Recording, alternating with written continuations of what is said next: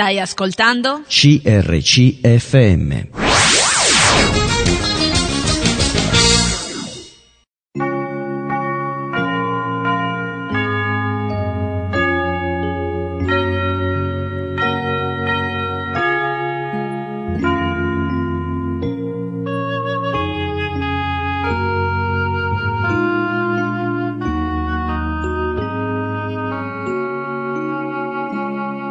In ogni città, alla domenica, gruppi di credenti si riuniscono per lodare il Signore, condividere le proprie esperienze e ascoltare la sua parola, con espressioni diverse da luogo a luogo. Ogni domenica, alle ore 10, trasmettiamo uno di questi incontri e presentiamo la realtà evangelica che li dà vita. Ascolteremo ora il culto della Chiesa Cristiana Evangelica Azione Biblica, sita in via Emilio Brusa 50 a Torino. Torino è una città italiana di 910.000 abitanti, capoluogo della provincia di Torino e della regione Piemonte. Quarto comune italiano per popolazione dopo Roma, Milano e Napoli, e il terzo polo economico del paese dopo Roma e Milano, e seguito da Napoli e Genova. Prima capitale d'Italia dal 1861 al 1865, è uno dei maggiori centri universitari, culturali, turistici e scientifici del paese. Il suo agglomerato urbano conta oltre 1.400.000 abitanti ed è costituito dalle due cinture urbane che si sviluppano intorno al territorio comunale, mentre l'area metropolitana diffusa oscilla tra il 1.705.000 abitanti e i 2 milioni, più del 3% della popolazione italiana. I più antichi insediamenti dell'area dell'attuale Torino risalgono al III secolo a.C. e si riferiscono a piccoli villaggi di tribù celto-liguri appartenenti al gruppo dei Salassi. Secondo alcune fonti, uno di questi insediamenti, forse Taurasia, avrebbe ostacolato la marcia di Annibale nel suo attacco a Roma attraverso le Alpi, resistendogli per ben 3 giorni. L'origine vera e propria della città può essere comunque fatta risalire al castrum, costruito durante le guerre galliche di Giulio Cesare. Nel 29 fu eretta a Colonia con il nome di Augusta Iulia Taurinorum, da cui deriverà poi il nome moderno. Nel 312 si svolse la battaglia di Torino tra le truppe di Costantino, uscito poi vincitore, e quelle di Massenzio per la successione alla carica di imperatore romano. Dopo la caduta dell'impero romano, Torino passò sotto il controllo degli Ostrogoti, dei Longobardi e dei Franchi di Carlomagno nel 773. Nel 940 fu fondata la Marca di Torino, controllata dalla cosiddetta dinastia arduinica, che attraverso il matrimonio tra la sua ultima discendente Adelaide di Susa con il figlio di Umberto Biancamano, fondatore della Casa Savoia, portò la città sotto l'influenza della dinastia savoiarda. Dopo alterne vicende che videro nei secoli seguenti anche l'elezione della città al libero comune, Torino venne inglobata definitivamente nei possedimenti dei Savoia, che nel frattempo avevano ottenuto l'elevazione al rango di duchi. Nel XVI secolo, dopo una prima fase di occupazione da parte dell'esercito francese, la città divenne capitale del Ducato di Savoia, che precedentemente aveva gravitato su Chambéry, e venne dotata di mura moderne e di una cittadella pentagonale.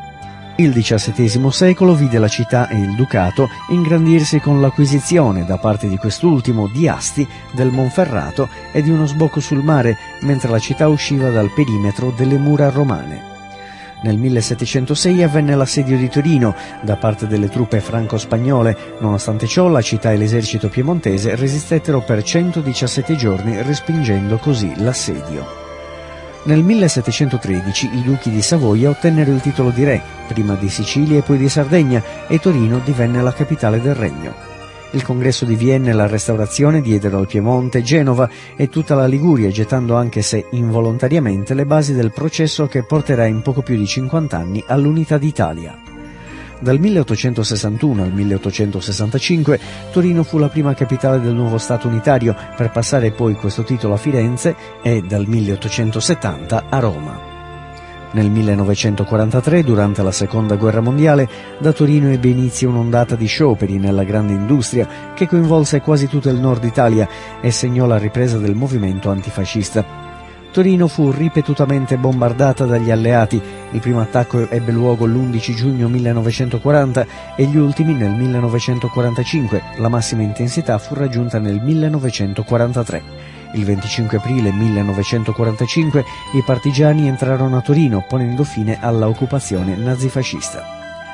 Dopo il secondo dopoguerra Torino fu il simbolo della crescita economica dell'Italia, tanto che riuscì ad attirare migliaia di migranti dal sud dell'Italia per via delle richieste di manodopera negli stabilimenti automobilistici. Nel 1974 la città raggiunse 1.200.000 abitanti. Il numero di immigrati fu tanto consistente che l'allora sindaco Diego Novelli definì Torino la terza città meridionale d'Italia per popolazione dopo Napoli e Palermo. Nel febbraio del 2006 la città ha ospitato i 20esimi Giochi Olimpici Invernali e il mese successivo i 9 Giochi Paralimpici Invernali. Ascolteremo ora il culto della Chiesa Cristiana Evangelica Azione Biblica, sita in via Emilio Brusa 50 a Torino. Detto reparto vendite, per questa posizione le caratteristiche necessarie sono forte orientamento al cliente, attitudine al cambiamento ed esperienza pregressa nel settore vendite. Addetto al reparto logistica. Il candidato ideale ha una forte propensione al lavoro di gruppo, deve essere predisposto al contatto con la clientela, deve essere flessibile e pronto al cambiamento e ha accumulato esperienza nell'ambito logistico. Non sto offrendo lavoro, ce lo dico subito, anche perché con i tempi che siamo ci sarebbe una folla. Queste sono alcune posizioni o profili lavorativi che troviamo nel settore annunci e entrambe fanno riferimento a una particolare predisposizione, cioè quella al cambiamento. È un'attitudine molto importante.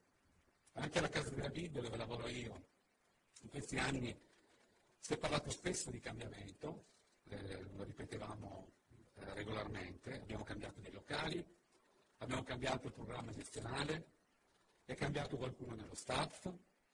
Abbiamo cambiato la nostra libreria virtuale, ovvero il sito internet, sto facendo un po' di pubblicità, fateci un giro. E poi stiamo cambiando il nostro modo di comunicare con i nostri clienti e con i nostri sostenitori. A volte la parola cambiamento incute timore. Alcune persone sono paralizzate da questa parola.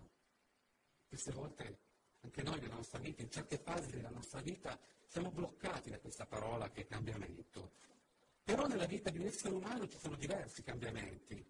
Sono cambiamenti prima di tutto a livello fisico, lo vediamo chiaramente, basta guardare una foto di non so foto di 10 anni fa. Abbiamo cambiamenti a livello psicologico, cambiamenti caratteriali, cambiamenti spirituali. E quello che vogliamo fare oggi è parlare proprio del cambiamento, oppure della metamorfosi che subiscono i discepoli di Cristo nel corso della loro vita. Intendo come discepoli di Cristo i figli di Dio, i credenti, noi, Dio. Ed è una metamorfosi per una vita di qualità, non è una metamorfosi normale.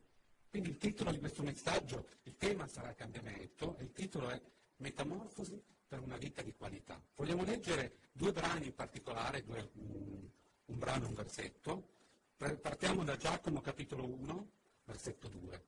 Fratelli miei, considerate una grande gioia quando venite a trovarvi in prove svariate, sapendo che la prova della vostra fede produce costanza, e la costanza compia pienamente l'opera sua in voi, perché siate perfetti e completi, di nulla mancanti. Poi andiamo a Romani, capitolo 5, versetto 3. Romani 5, 3. Leggiamo dall'1. Giustificati dunque per fede, abbiamo pace con Dio per mezzo di Gesù Cristo nostro Signore, mediante il quale abbiamo anche avuto per la fede l'accesso a questa grazia nella quale siamo fermi e ci gloriamo nella speranza della gloria di Dio. Non solo, ma ci gloriamo anche nelle afflizioni, sapendo che l'afflizione produce pazienza, la pazienza esperienza e l'esperienza speranza. Vediamo tre punti di questo cambiamento, di questa metamorfosi. Innanzitutto, qual è l'oggetto di questo cambiamento, di questa metamorfosi. Poi vogliamo vedere qual è lo strumento usato da Dio per produrre questo cambiamento, questa metamorfosi dentro di noi, e poi qual è l'obiettivo del Signore di questa metamorfosi. Allora, l'oggetto della metamorfosi è il nostro carattere. Il dizionario Garzanti dà la seguente definizione del carattere, dice che il carattere è quel complesso di qualità e di attitudini psicologiche che costituiscono la personalità dell'individuo. E sapete che nei dizionari ci sono sempre più di un significato. Il secondo significato è la capacità della volontà, capacità della nostra volontà di operare secondo determinati principi. Per esempio, se parliamo di costanza come virtù, diciamo quella persona ha una grande costanza. Questo significa che quella persona caratterialmente è una persona continua nelle sue cose, è una persona perseverante, è una persona costante. Un paio di anni fa, sempre alla Casa della Bibbia, abbiamo affrontato un processo un po' di formazione e siamo partiti da un presupposto. Si parlava del carattere, dei caratteri, e siamo partiti dal presupposto che carattere e temperamento sono due cose diverse. Infatti, spesse volte, noi nel nostro modo di ragionare, tendiamo a confondere un po' quello che è il temperamento di una persona da quello che è il carattere. Per la psicologia, ad esempio, il temperamento è l'insieme di quelle caratteristiche psicofisiche, quindi fisiche e mentali, di un individuo, di una persona, e questo insieme di caratteristiche ne determina poi il comportamento. Quindi il temperamento si potrebbe anche dire che è l'indole di una persona, l'indole che uno ha.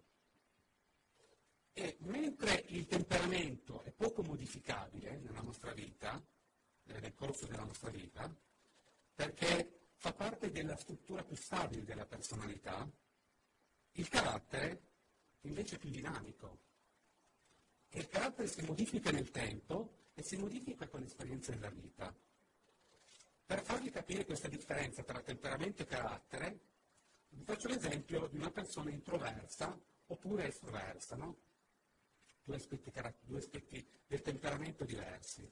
Quindi quando si dice che quella persona è estroversa, non si fa riferimento al suo carattere, non si fa riferimento al suo temperamento.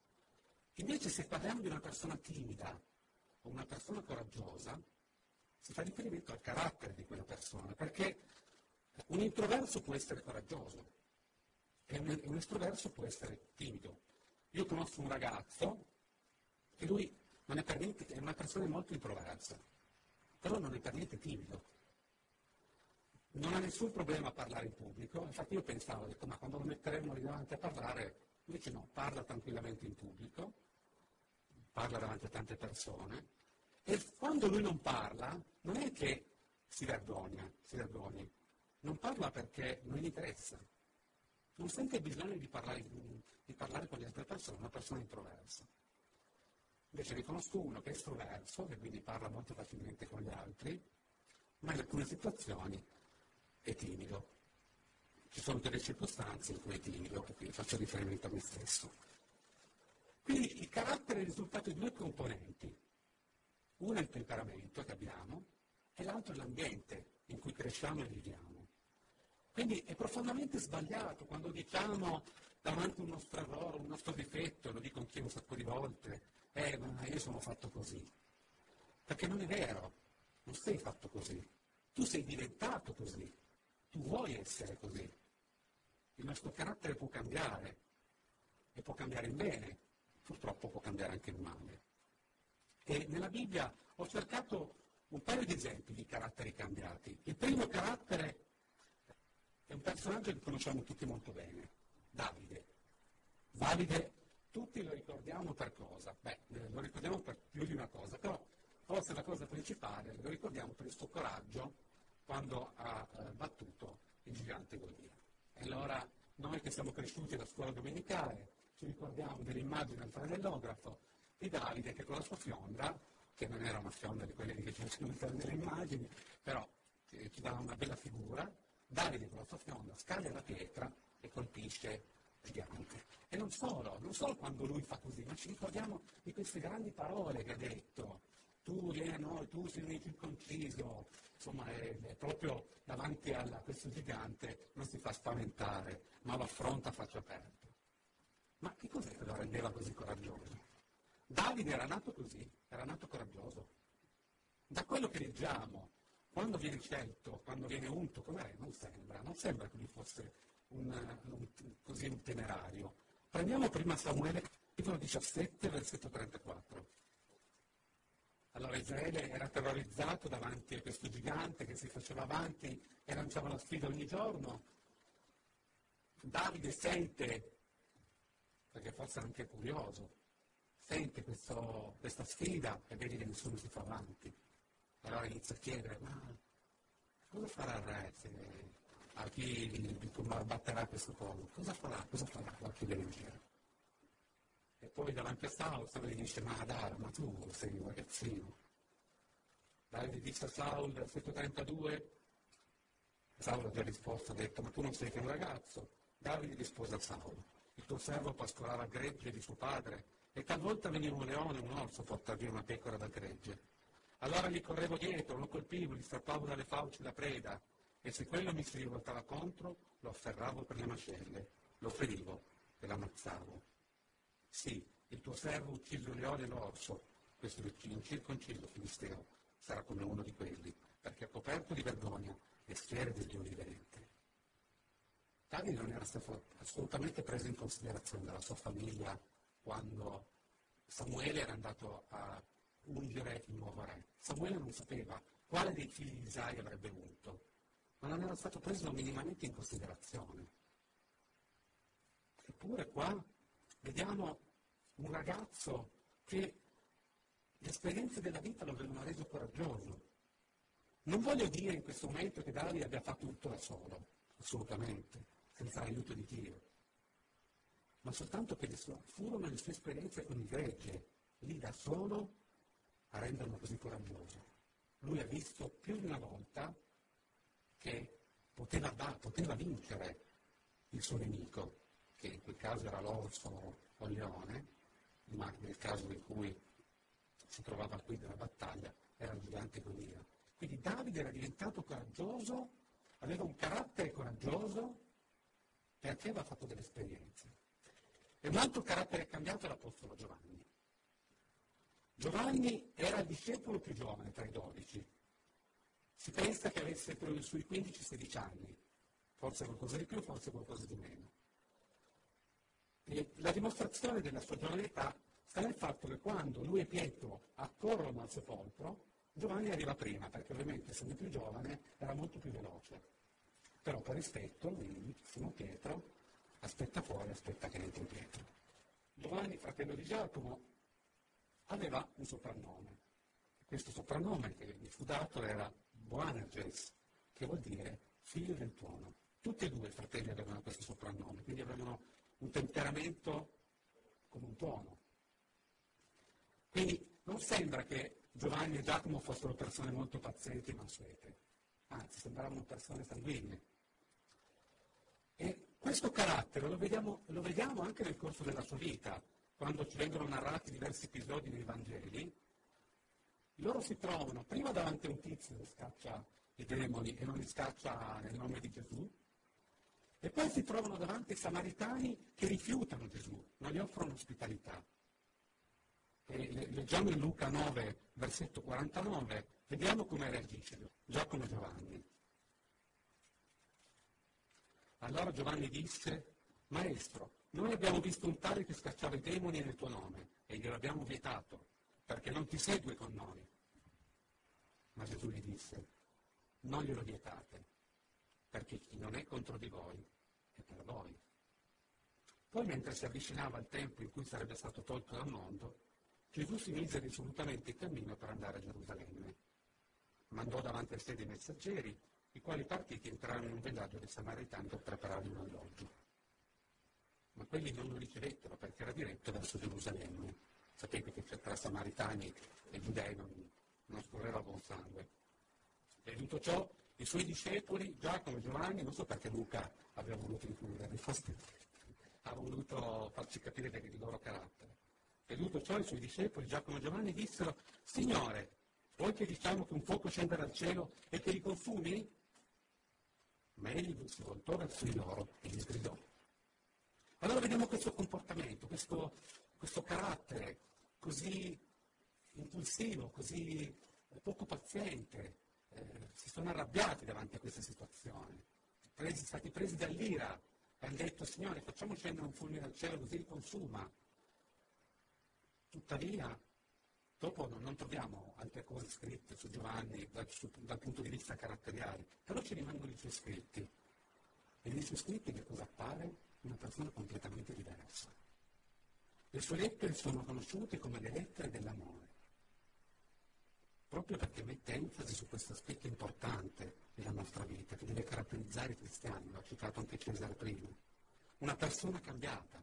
Giovanni era una persona cambiata, una persona trasformata, diventata molto più amorevole e benigna. Quindi il carattere è questo aspetto dinamico della nostra personalità. Cambia e può essere cambiato nel corso della nostra vita. E Dio agisce su questo nostro aspetto della personalità. Abbiamo citato Davide e Giovanni, ci mostrano questi due esempi come si possa cambiare nella vita, come il nostro carattere può cambiare a seguito delle esperienze che viviamo.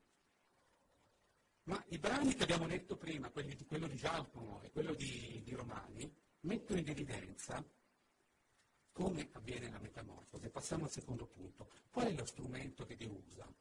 Qual è lo strumento che il Signore usa per cambiare i nostri caratteri? Uno degli strumenti, insomma. Lo strumento, che è uno strumento specifico, non è un corso di formazione, non è un addestramento, non è la scuola biblica, non è una facoltà di teologia, nemmeno un master o nemmeno un percorso formativo al termine del quale ti viene rilasciato un certificato. È una scuola di vita, è un cammino che ognuno fa ed è un cammino che non ci viene nascosto nella parola di Dio, non ci viene nascosto nei brani che abbiamo letto, ma ce n'è anche un altro che è molto interessante, è nella prima lettera di Pietro, capitolo 1, versetto 6. Perciò voi esultate, anche se ora, per breve tempo, è necessario che siate afflitti da svariate prove, affinché la vostra fede, che viene messa alla prova, che è ben più preziosa dell'oro che perisce e tuttavia è provato con il fuoco, sia motivo di lode, di gloria e di onore, al momento della manifestazione di Gesù Cristo. È una scuola necessaria e in qualche modo naturale, fisiologica. Mi colpiscono questi due aspetti. Perciò voi esultate, anche se ora, per breve tempo, è necessario che siate afflitti da svariate prove, affinché la vostra fede, che viene messa alla prova, lo dà proprio per scontato. Non dice che è una cosa eccezionale. E mi viene da pensare che spesso noi cristiani viviamo o cresciamo con la falsa concezione che la vita di un credente debba essere senza problemi. Non dovrebbero esserci delle prove, non dovrebbero esserci delle difficoltà, almeno non così grandi. Sì, le cose normali, ma non cose che vanno a toccarci dentro. Talvolta, anche quando parliamo agli altri del Vangelo, commettiamo un po' questo errore, presentiamo un Vangelo che è surreale, un'esperienza dove Dio mette a posto tutto. Tu non ti preoccupare, accetta Gesù e tutto andrà a posto. In effetti, quando ero più giovane, mi ricordo che pensavo alle prove della vita, alle difficoltà, un po' come un concetto distante da me. Cioè avevo un po' questa convinzione che non è che fosse ragionata, era una cosa che era un po' dentro la mia testa, un po' nel subconscio. Inconsciamente ero convinto che se fossi stato un buon cristiano sarei stato messo a riparo da vivere certe esperienze. Ma sì, perché un cristiano non può vivere certe cose, se fosse un credente. E forse questa concezione ci viene anche da una estremizzazione di certi brani della Bibbia che noi leggiamo. Per esempio, c'è un brano che, se lo estrapoliamo dal suo contesto, ci fa dire delle cose che non sono vere. Salmo 1,3: Egli sarà come un albero piantato vicino agli uccelli, il quale dà il suo frutto nella sua stagione, e il cui fogliame non appassisce, e tutto quello che fa prospererà. E allora tutto quello che fai prospera, che bello. Oppure Proverbi 3,6. Questo me l'hanno detto più volte quando ero adolescente. Riconosci il Signore in tutte le tue vie ed Egli appianerà i tuoi sentieri. Grande, bellissimo versetto. Però li prendiamo in senso assoluto. Quasi come se fosse un diritto non avere dei problemi. Se fosse un diritto vivere una vita tranquilla. Ma Gesù ha detto: nel mondo avrete tribolazioni, ma fatevi coraggio, o fatevi animo. Io ho vinto il mondo. La seconda parte è molto bella, ci dà ci incoraggia tanto. Cioè Dio ha in mente per noi qualcosa di più grande, che sia una vita vissuta senza sussulti o senza particolari difficoltà. E lui stesso è scritto nel libro agli Ebrei, capitolo 5, versetto 8, che benché figlio imparò l'ubbidienza dalle cose che soffrì. Benché figlio, lui era figlio, non era uno qualsiasi, benché figlio imparò l'ubbidienza dalle cose che soffrì. Gesù stesso, in qualità di vero uomo, perché era vero uomo e vero Dio, è stato sottoposto a questa scuola per imparare l'obbedienza. Quindi questa scuola è necessaria e naturale. E nei brani che abbiamo letto, soprattutto in quello di Giacomo, abbiamo sentito parlare di questa parola che non ci piace, che è prove, sapendo che la prova della vostra fede produce costanza. Giacomo 1, versetto 3. E questa parola in greco è peirasmos, una parola che viene usata nella Bibbia per tre significati. Il primo è persecuzioni, il secondo è tentazioni e il terzo si riferisce a difficoltà di vario tipo. Le persecuzioni si possono vedere subito quando Giacomo introduce la sua lettera. Versetto 1. Giacomo, servo di Dio e del Signore Gesù Cristo, alle 12 tribù che sono disperse nel mondo. Quindi il contesto qua è un contesto di dispersione. La Chiesa era perseguitata, i giudei che si erano convertiti, a causa della loro conversione, seguivano questa nuova via, erano dovuti scappare. E grazie a questa dispersione che c'è stata, a questa diaspora, il Vangelo si diffondeva. Quindi oggi la persecuzione forse non è una cosa che viviamo tutti i giorni noi, anzi è una cosa che ci sembra in qualche modo distante per quello che intendiamo noi, però ci sono la maggior parte dei cristiani che sono perseguitati. La Chiesa appena nata è nata come una Chiesa perseguitata, non è nata come una Chiesa che poteva ritrovarsi tranquillamente. L'Apostolo Paolo era un persecutore, è diventato un discepolo di Gesù, ed è stato perseguitato. Forse la nostra persecuzione, quella che viviamo noi in Occidente, non è equiparabile a quella che vivono nei paesi musulmani, oppure in Corea del Nord, in Cina, ma in qualche modo è più subdola, perché noi siamo sempre confrontati con questa finta libertà, e possiamo diventare schiavi di molte altre cose. Cioè l'avversario sa come colpirci in qualche modo. Del resto è scritto che il diavolo va attorno con un leone ruggente, e la Luz diceva va a guisa di un leone ruggente, cercando chi possa divorare.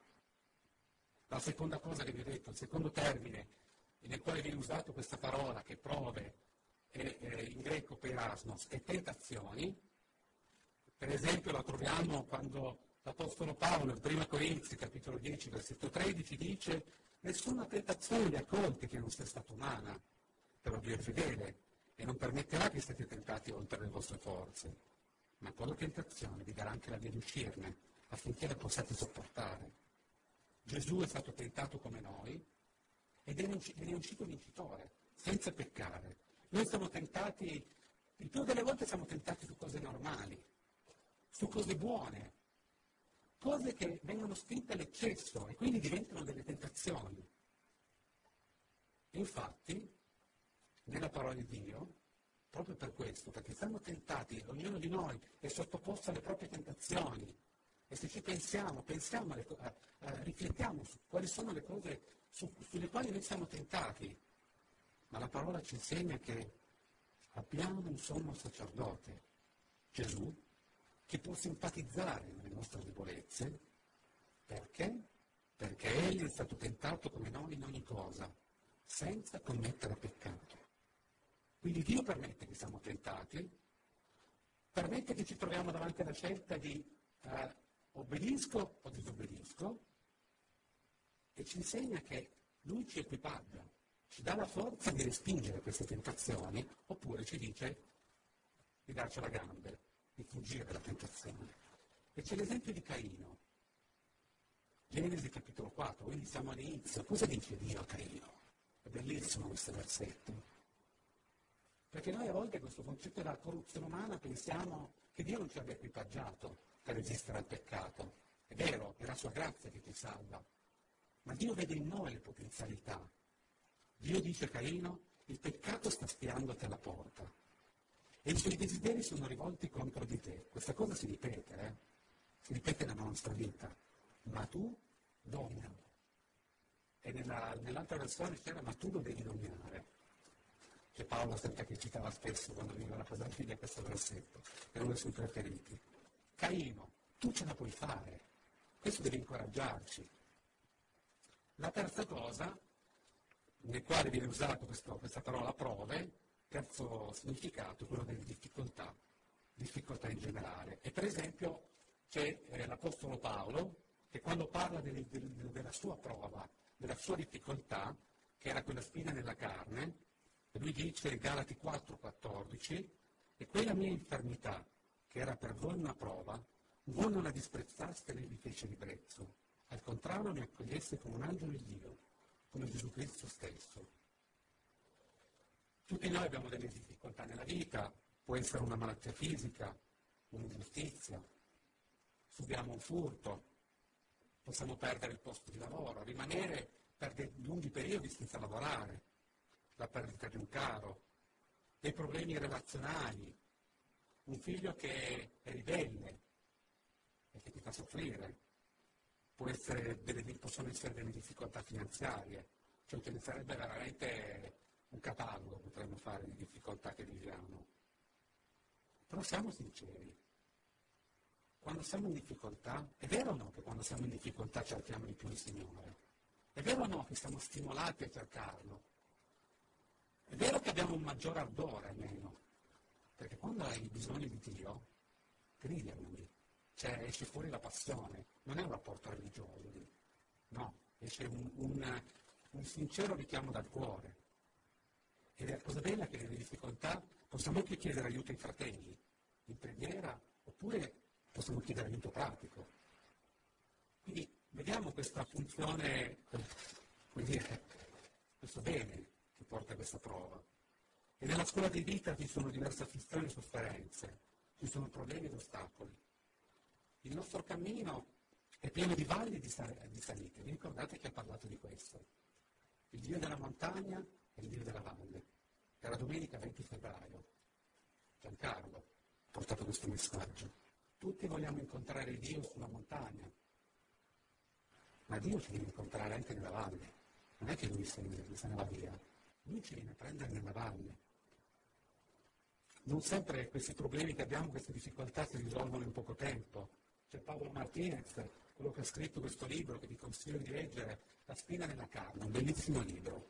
Parla della come trovare forza e speranza nella sofferenza. Però non è un libro che ti affligge, è un libro che ti fa vedere un'ottica diversa, che ti incoraggia tanto. È anche un'esperienza personale, perché lui stesso l'ha vissuto sulla sua pelle. A me ha fatto veramente esempieri. E lui in questo libro cita proprio il caso di Paolo, della spina nella carne. E dice che una delle caratteristiche della spina, oltre che essere dolorosa, che essere limitante, umiliante, e che implica una lotta, è che può essere duratura. Quindi questo cammino è un cammino serio, a volte tortuoso, e richiede pazienza, richiede perseveranza, richiede speranza, anche oltre questa vita. Però c'è ancora una cosa che fa parte della scuola di vita. E questa noi spesso le escludiamo, perché sì, va bene, le prove di difficoltà, il Signore usa tutto, ma ci sono le crisi e le sconfitte. E c'è un esempio che ho trovato in un altro libro, questo è meno cristiano degli altri, però è scritto da un credente, parte da un presupposto cristiano. Le 17 qualità essenziali del team player. Questo l'abbiamo usato alla Casa della Bibbia. Parla delle 17 qualità che deve avere il membro di una squadra, se vogliamo anche un membro di chiesa. Quali sono le qualità che deve avere una persona che fa parte di una squadra? E quando parla di una qualità importante, che è l'entusiasmo, lui cita l'esempio di una nota azienda di motociclette, che non è la Honda, non è la Yamaha, non è la Kawasaki, ma è la Harley Davidson. Harley Davidson, nata nel 1903 da due giovani ragazzi, uno William Harley e l'altro Arthur Davidson. Questi due ragazzi forse erano annoiati, non lo so, però hanno trasformato le loro biciclette, hanno deciso, hanno detto, ma scusate, ma perché non equipaggiamo, proviamo a equipaggiare la bicicletta con un motore e vediamo che succede. Così il primo anno ne hanno costruite 3 a mano e le hanno vendute.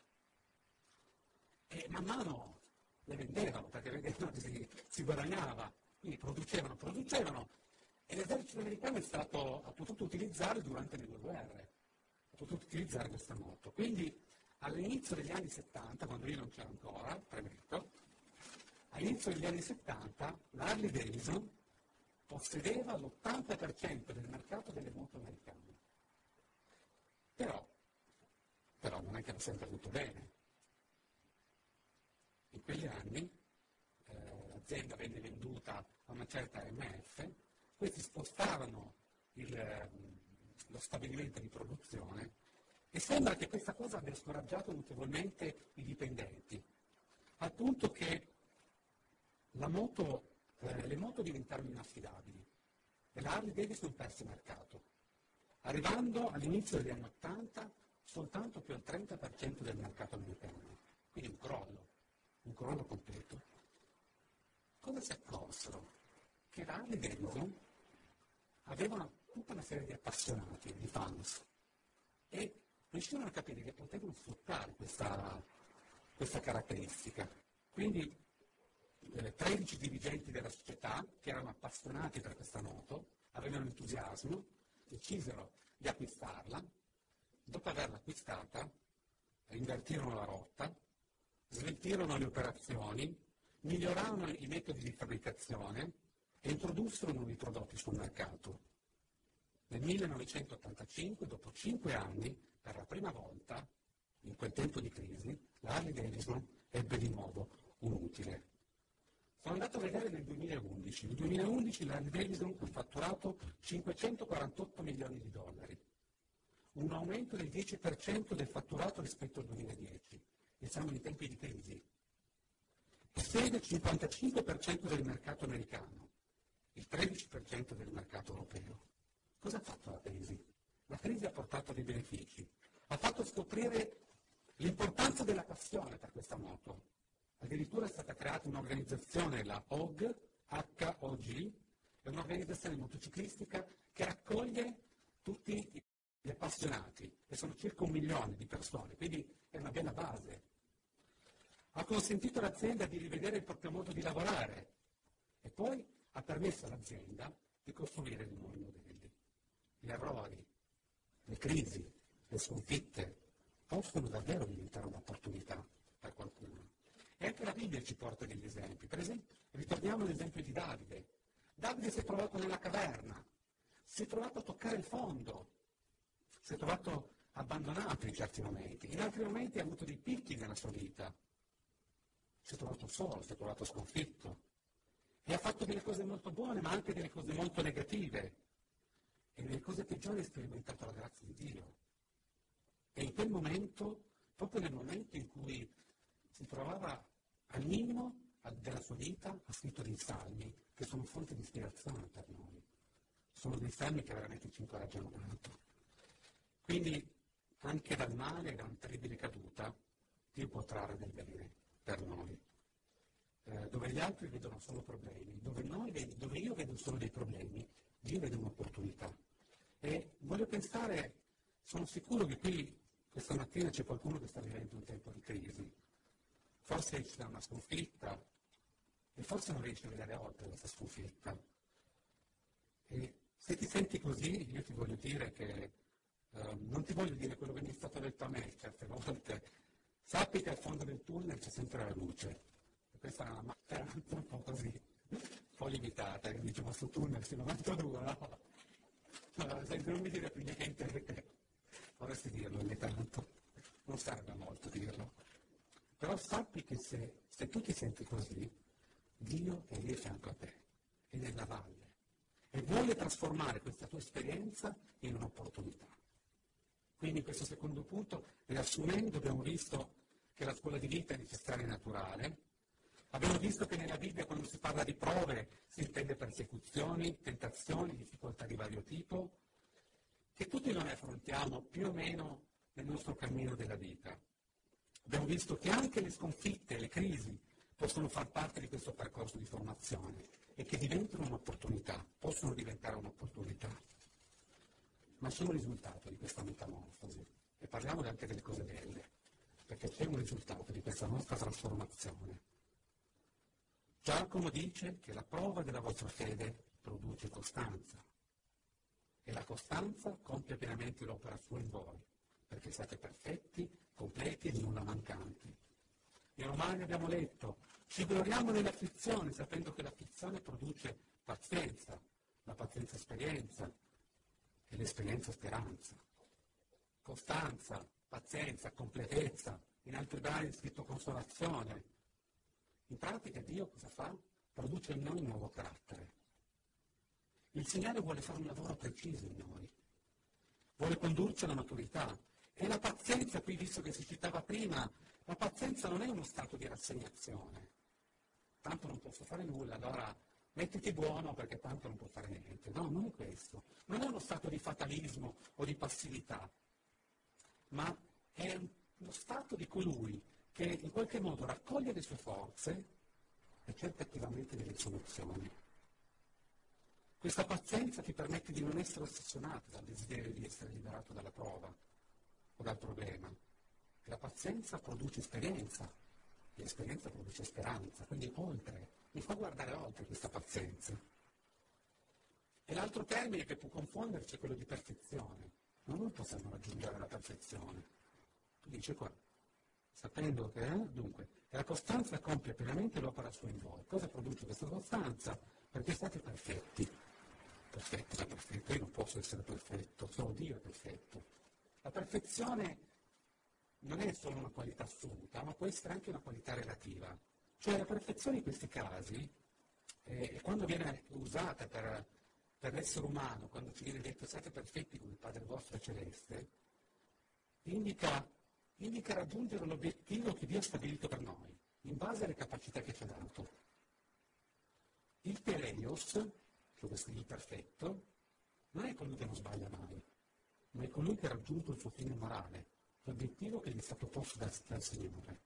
E l'obiettivo di Dio per noi è che tutti giungiamo all'unità della fede, della piena conoscenza del Figlio di Dio, allo stato di uomini fatti, all'altezza della statura perfetta di Cristo.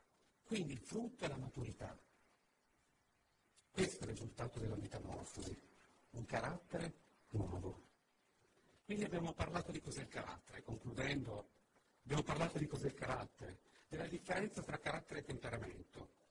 Abbiamo visto che Dio usa per modellare il nostro carattere la scuola della vita, una scuola necessaria, una scuola naturale, una scuola che include purtroppo persecuzioni, tentazioni, difficoltà, una scuola nel quale anche le nostre crisi, le nostre sconfitte possono diventare un'opportunità. E poi abbiamo visto qual è l'effetto di questa metamorfosi che c'è in noi. E questa metamorfosi è pazienza, perseveranza, costanza e completezza. In una parola, maturità. Mi rendo conto che l'argomento che abbiamo toccato oggi è molto delicato. Delicato perché a toccare un aspetto della nostra vita nel quale noi profondamente non possiamo dare risposte. Infatti questa è una piccolissima parte di questo argomento. Anche leggendo quel libro lì non avrete, non si hanno tutte le risposte. Possiamo dire di aver capito tutto? No, assolutamente no, non abbiamo capito tutto.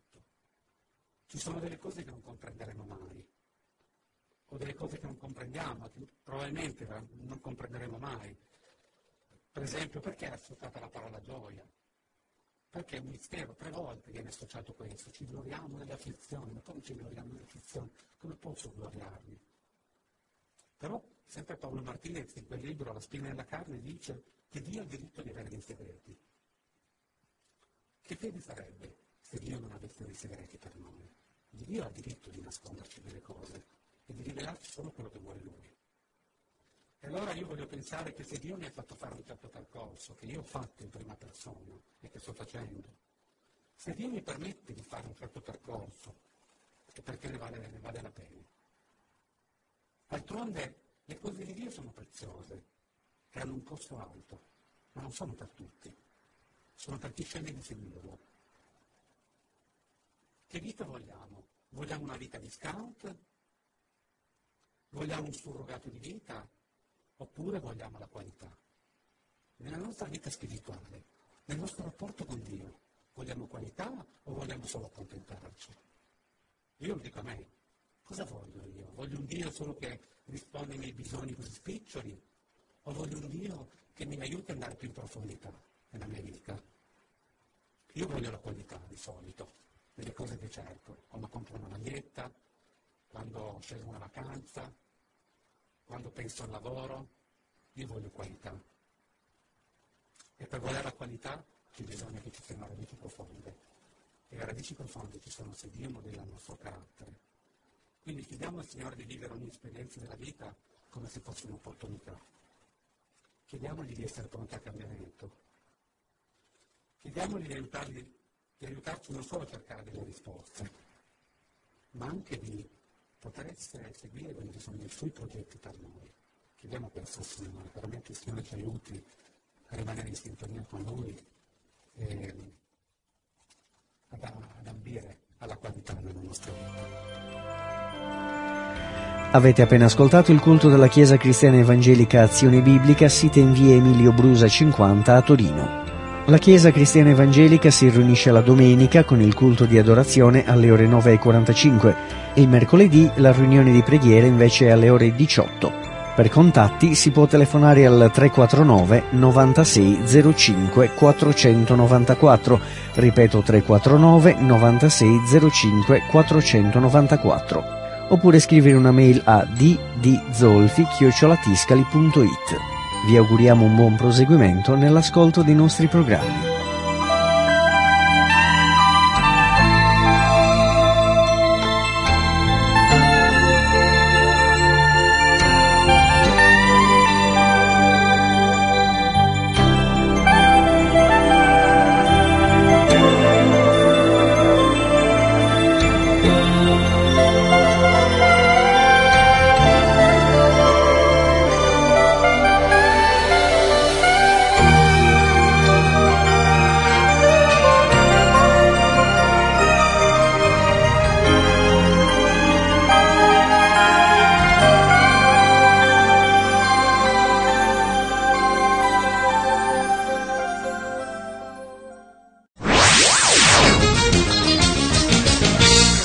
Appena ascoltato un programma prodotto da CRC.FM. Se hai apprezzato quello che hai ascoltato, considera di sostenere il tuo programma preferito. Visita il sito www.crc.fm e ricorda, il tuo sostegno è prezioso.